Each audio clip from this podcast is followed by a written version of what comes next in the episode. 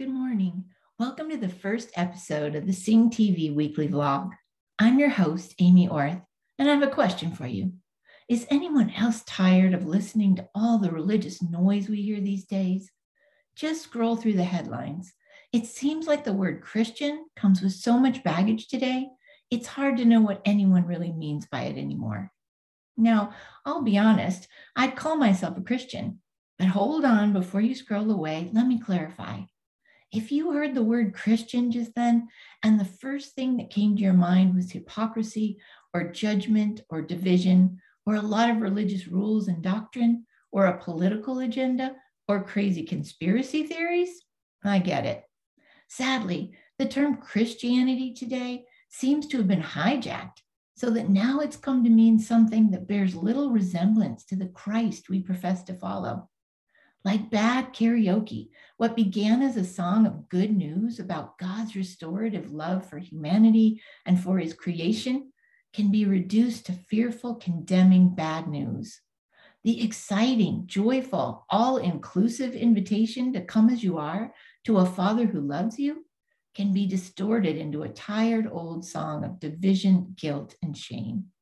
Don't you long to hear a new song a song that unites instead of divides, one that draws people in instead of pushing them away, a song of love and healing and belonging and family.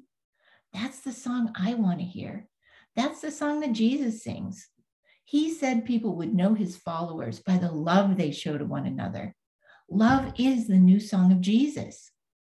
Whether you call yourself a Christian or you're on a different faith journey or you just haven't decided what to believe, in fact, no matter what you think about Jesus right now, it's hard to deny that his words and actions impacted the world in a profound way. He sang this new song as he walked among the people in the first century, and it was radically different from the old religious song they thought they knew. Many didn't understand it. Some were offended and angered by it. But those who actually listened to it, who let it sink into their minds and hearts, were drawn to it and transformed by it. It's the same today. Jesus sought out those who felt excluded, disqualified, and disempowered by the religious legal system and invited them in. People who were lost and broken, those who were struggling in darkness and losing hope, people who were anxious and weary and burdened, people who knew there had to be something more came to Jesus to listen and went away changed after being with him. Jesus didn't come to convert people to a new religion. He didn't come to form a new political party.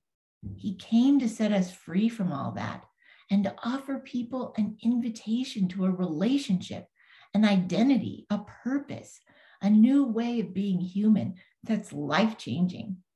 But unlike the old song, he never forces us he never manipulates us, He never shames us. He invites us to come and listen and then asks us to trust Him. How we respond is up to us. We decide whether to believe Him or not. The choice is always ours. If you've been turned off by the hypocrisy and judgment of the old song, or you've been turned away by it in condemnation because of who you are, what you've done, or who you love, if you're ready to listen to this new song, I invite you to join me here each week in this Sing community vlog as we engage with the words of Jesus and seek to amplify his new song of love through our words, our music, our art, or through the many other unique gifts and talents God has given each of us. We welcome all who want to engage with the message of Jesus with an open mind and heart. We're a community that values questions, doubts, and dialogue within a culture that respects and honors all people and differing viewpoints and interpretations.